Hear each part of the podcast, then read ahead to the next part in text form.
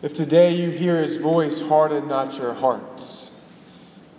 On the network NBC, there's a singing competition called The Voice. Probably most of you have seen it or heard of it. The concept of the show is quite different from most other singing competitions, talent competitions that are on TV. And its distinctive feature is that while the contestants are singing, the judges are turned away from them. They have their back to them.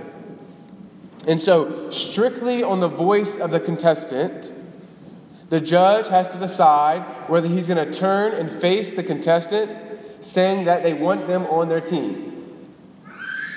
The very voice of the person is everything, not their looks, not their moves, just their voice. If today you hear his voice, harden not your hearts. Astonishment seized the synagogue as this man, whom we're coming more and more familiar with, speaks with authority, with power, with dynamism. Now, as we move through the Gospel of Mark, we get glimpses of Jesus' identity as he reveals it to the people. Two weeks ago, right, he asked those disciples, right, what they, what they were looking for, what they were seeking, what they were pursuing. And he said, Come and see. And so they went and saw. Then, with having a little time pass, the two disciples are sitting there as fishermen, and Jesus makes his way all the way up to Galilee to call them to a particular way of life. We too are following Jesus.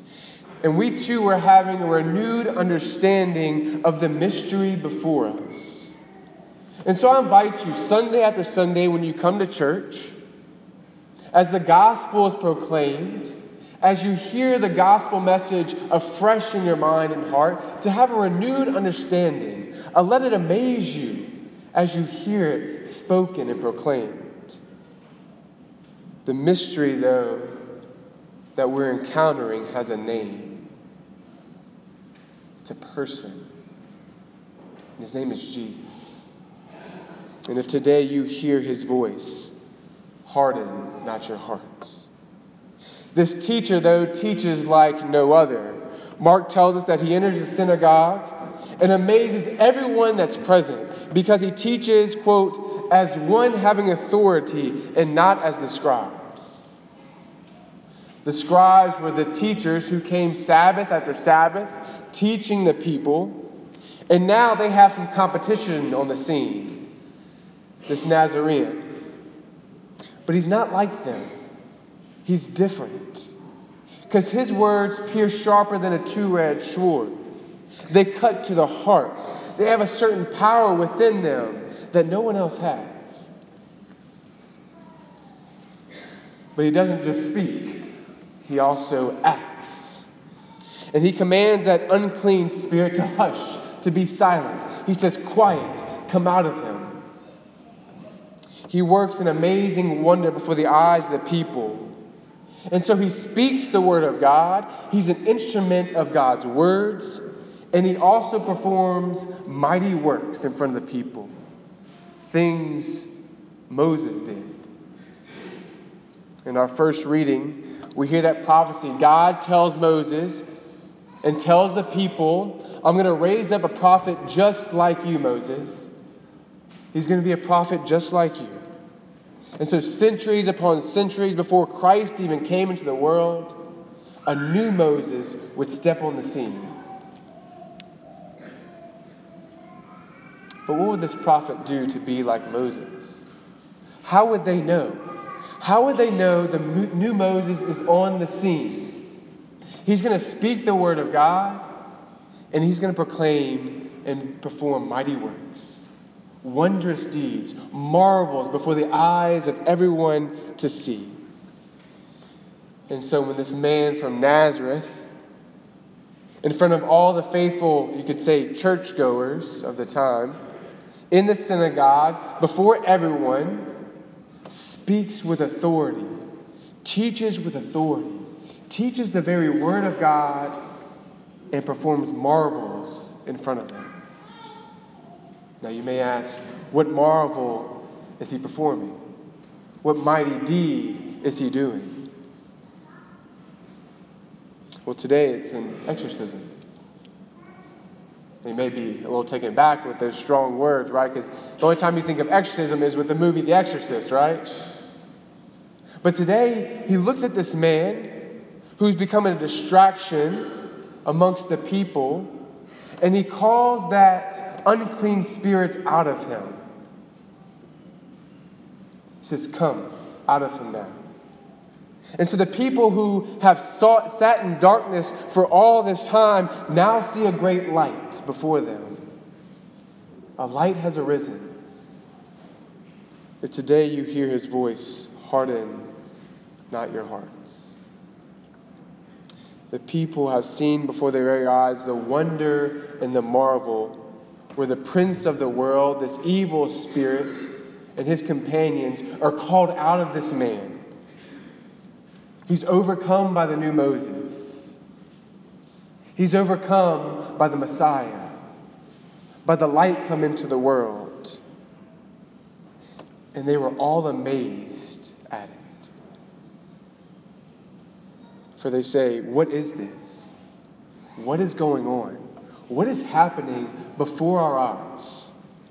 This new teaching is with authority, it's with power. And they say, even he commands the unclean spirits and they obey him. What is happening? My brothers and sisters, especially you parents out there and grandparents, please do not think that these demonic forces, these unclean spirits, are not prowling like a roaring lion looking for someone to devour today. Because they are. They still exist. And they're after you. They're after the family. And they are looking to separate you from the Holy One of God. They're looking to separate you from the mysterious man from Nazareth who has a name, who is our Savior, who is Jesus. And Let's face it, not only the voice of the evil one is out there, but we have so many voices that are causing distractions in our lives. The voices of the famous and the celebrities, the voices of the news, the voices of the experts, the voices on television, the voices of authors, the voices of musicians, the voices on the radio. So many voices screaming at you to get your attention and to distract you. So, what voice are you listening to? Can you spot his voice? Can you recognize the all beautiful, totally true voice? Because the voice of the evil one is subtle and soft, and it's half beautiful. And what he speaks is half true. It's luring. But then there's a voice of Christ who's pure beauty, who's pure goodness, who's all truth. And he's speaking to you. If today you hear his voice, harden not your hearts. And if you heard his voice, would you turn around to see him? Could you recognize? Could you pinpoint the voice of Jesus when he speaks among all the others? Do you know it so well that despite all the voices that surround us, you say, There it is. I hear him speaking. My brothers and sisters, last week, Mark gave us that beautiful, those beautiful words of Jesus. The kingdom of God is at hand. The kingdom of God is here, and it has come to conquer the kingdom of darkness. Now, the kingdom of God is victorious, yes, indeed, but the kingdom of darkness still reigns a little bit in our world, does it not? With all the evil. And so, if we want the kingdom of God to reign in the world, you have to first reign in our families. But in order for it to reign in our families, we got to know the voice of the king. We got to know when he's speaking. So, which one will it be? Which kingdom will reign in your family, in your life, in your home. We got to know the King's voice well. We got to tune our hearts to hear his voice. And you may ask, where, Father? Where do I hear his voice? You hear it, my brothers and sisters, in the silence. Now, you may look at me with crazy eyes and say, Father, you don't know the demands of family life. You know one thing there is no silence in the home. With babies crying, kids screaming, brothers and sisters fighting, there's no silence. I tell you, you're right. And so the only silence you're going to get is the one that you create. And I tell you, maybe it's that drive in the car where you're by yourself. Instead of turning on the radio, just drive in silence. Three minutes, five minutes. Or maybe as you wake up before the kids are up and you're sipping your coffee, don't turn on the TV and the news, but rather go to the good news of the gospel and hear the voice of the King. Or maybe before you go to bed, don't fall asleep to the television going, but have those moments of quiet. Because moments of quiet, they don't come easy, and they're not going to come to you. You have to make them. You have to make them. You have to want to hear his voice because he's speaking. So, the battle is raging, and the battle is real. And I don't, I'm not up here saying that there's a spiritual battle to say it with fluff, because it's real. And it's fighting for the hearts of you, but it's also fighting for the hearts of your children and your grandchildren. Pardon me. Children, can you stand up for me, please? Up there in the choir. So I'm here to tell you there's so many voices out there. Amen? Amen? And there's so many voices trying to get your attention. But there's one voice to listen to. What's his name? Jesus. Jesus. What's his name? Jesus.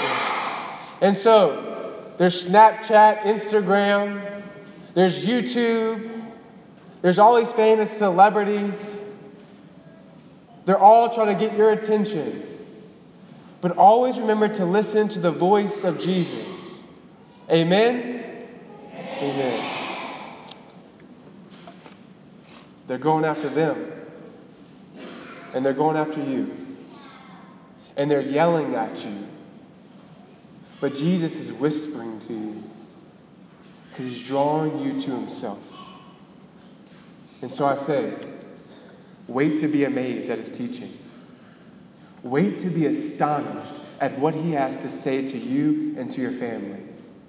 Messages of love, messages of beauty, messages of goodness, and truth that is free.